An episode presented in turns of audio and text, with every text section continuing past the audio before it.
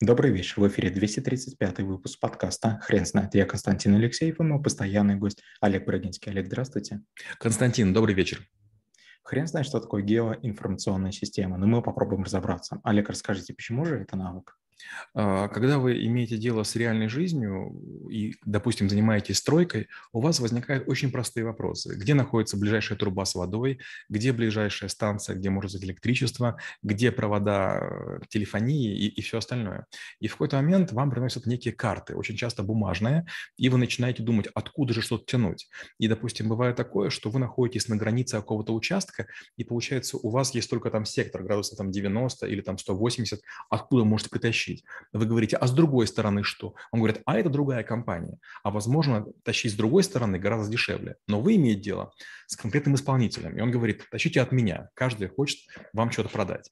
Геоинформационная система – это когда вы на карту местности, как правило, в электронном виде накладываете разные слои. Это могут быть газовые коммуникации, это могут быть э, оптоволоконные провода, это могут быть эм, электрические какие-то кабели, все что угодно. И вы, обладая полнотой знаний, можете принимать однозначное решение. Или другой пример, вы занимаетесь продажами, и вам нужно окучить некий регион. Вопрос, как вам найти все кафе? Раньше были справочники, желтые страницы, но не все кафе были. Теперь сейчас есть система геоинформационная, вы можете заказать компании 2GIS, Яндекс или похожих, и вам выгрузят эти данные, причем могут даже с телефонами.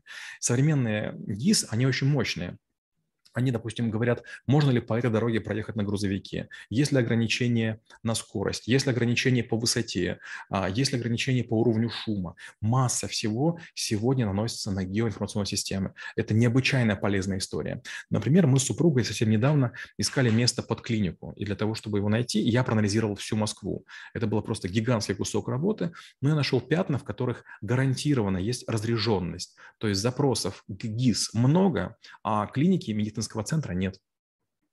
Олег, правильно ли я понял, что нужно собирать данные из разных источников? И если да, то в какой момент э, нужно остановиться?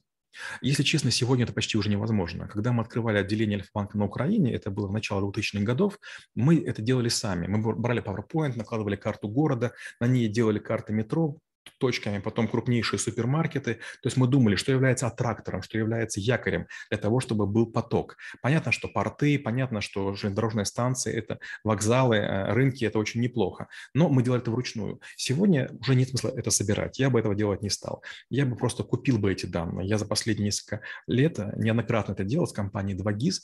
У них специальное подразделение в Новосибирске есть, очень, очень неплохое, которое этим занимаются. Если вот вам это нужно, просто на меня сошлитесь, они улыбнутся и вам помогут. У меня, наверное, статей 10 есть о том, как мы э, разные вещи решали в России, в Киргизии, в Казахстане. По Петербургу, кстати, было много проектов. Мы их делали э, с рядом компаний, да. Олег, скажите, пожалуйста, а могут, могут ли эти данные ошибаться, и если да, что нужно делать? А, это вопрос очень важный. Конечно, могут ошибаться. Объясню почему.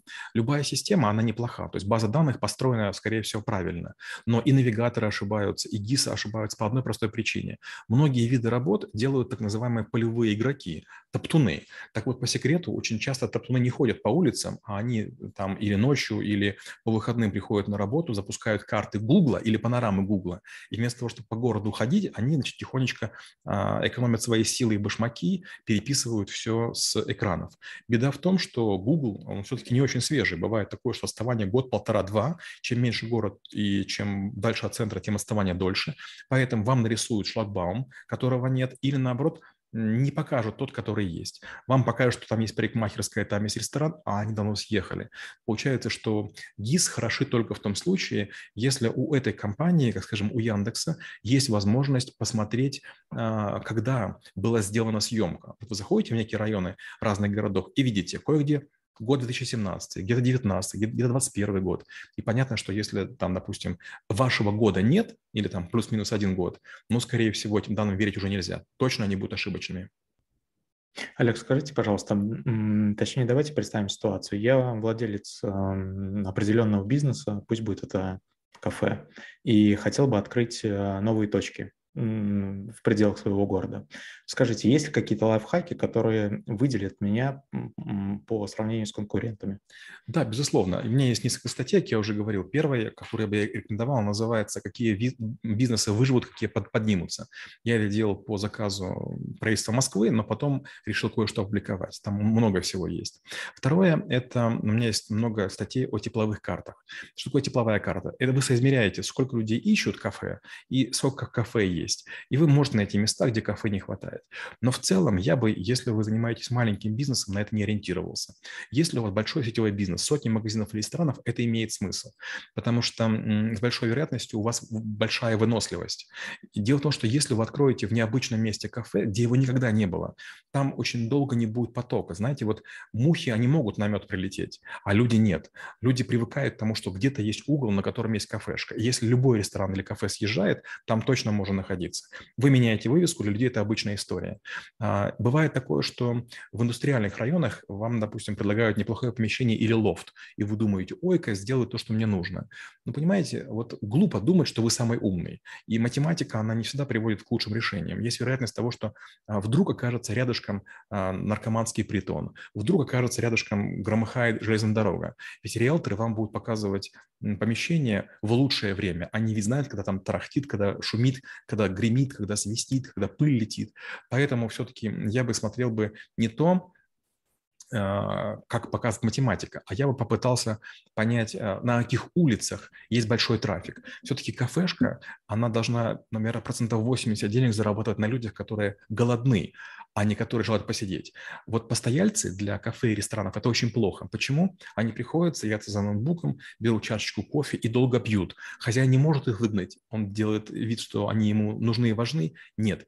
Э, в ресторанах и кафешках очень нужны люди, которые быстро поели и быстро ушли.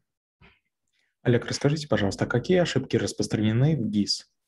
Первое – это проблема в ГИС, то, что э, данные всегда имеют разную свежесть. Э, мы этого можем не знать, но есть на картах места, где стык идет двух, трех, четырех или пяти полигонов. И, допустим, есть два человека, Олег Брагинский и Константин Алексеев, которые должны были вы левую сторону улицы, а я правую обойти и все проверить. Константин очень ответственный человек. Он сделал все буквально в первые дни. И там свежайшая информация. Часы открытия магазинов, э, там сколько столов кафе, флешках и так далее. Я лентяюга, я подумал, а что могло измениться? В этом городе как бы я живу давно, все ясно, все понятно. Я этого не сделал. И люди начинают приходить, приезжать, звонить, а там этого нет, это, это закрылось, или там совершенно другое, другое заведение. То есть ГИС – это, скорее всего, помощник, но не стопроцентный. Поэтому все время говорю, если вы занимаетесь выбором места, если вы будете строиться, ремонтироваться или открываться, обязательно езжайте и смотрите. Олег, расскажите, пожалуйста, а как вы преподаете навык? Ну, первый я рассказывал, у меня был такой опыт. Я был акционером компании iGo венгерской, у меня было 10%, и мы строили карты. Я этим безумно гордился. А, я думал, что время навигации – это будет нечто невероятное. Тогда еще не было Яндекс пробок, и нужно было покупать отдельное устройство, и значит, по ним нужно было ориентироваться. Они спутники ловили долго, медленно. Нужно было карты обновлять специальным проводом раз, раз в квартал. Мне казалось очень здорово. Но потом вдруг вышли Google Maps, потом появился Яндекс Навигатор, появился всякие пробки, и это прям стало потрясающе. И я говорю о том, что вот э, навигация, она существенно изменила нашу жизнь. Э, опять же, если вы э, только на, на машине ездите, на легковой, вы не понимаете, сколько задач решают ГИС. Я уже говорил, есть дальномерные грузовики, есть грузовики с большим, большим каким-то весом, есть грузовики большие по а, высоте. И ГИС знает, под какими мостами проехать нельзя. Кстати, кажется, в Питере есть мост глупости, да, под которым постоянно э, заезжают, опять же, машины. Почему? Потому что они, наверное, ездят в режиме легковушки. Поставь режим грузовика, и этого не будет. Дальше. Я безумный дайвер, и я много раз нырял в разных территориях, и я знаю такую компанию, как Garmin, я с ними много лет сотрудничаю. У них есть карты и для надводников, и для подводников, и для рыбаков, и для летчиков. То есть, представляете, у вас есть ГИС, а, на которой отмечено, где бывают синие киты, где бывают э, тигровые акулы, где бывают манта-поинты, такие большие скаты, где скапливаются. Это просто потрясающе. То есть количество разных слоев на картах в разных регионах и способы применения, они очень сильно отличаются. Мне очень нравится ГИС в Австралии. А, местные фермеры нанимают спутниковые компании, чтобы спутниковые компании оценивали влажность и температуру в течение всего сезона, и потом с помощью математиков они вычисляют, где стоит сеять сельхозкультуры, а где нет. Если вы будете смотреть на поля австралийские, они как шахматки, и бывает такое, что какой-то кусок они просто не засеивают, потому что там по каким-то причинам не такая почва, не такая температура, не такая влажность. Вау, как круто! Олег, расскажите, пожалуйста, примеры своей практики, если такой был, когда данные из ГИС были ошибочными, и это было катастрофически. Константин, таких случаев были десятки. В первую очередь, конечно же, это касалось а, любых ГИС э, в, в Азии. Вьетнам, Бирм, а, Камбоджа, а, Бирма.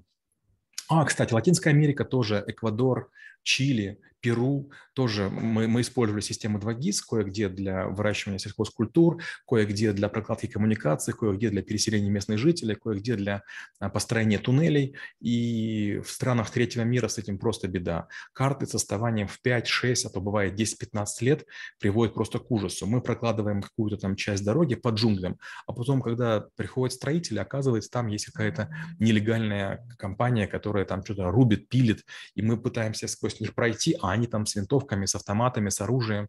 Или то же самое у нас там, допустим, э, в Африке были истории, там на озере, на озере Малави там кое-что делали. И тоже там очертания озера настолько сильно отличались от ожиданий, что просто катастрофа.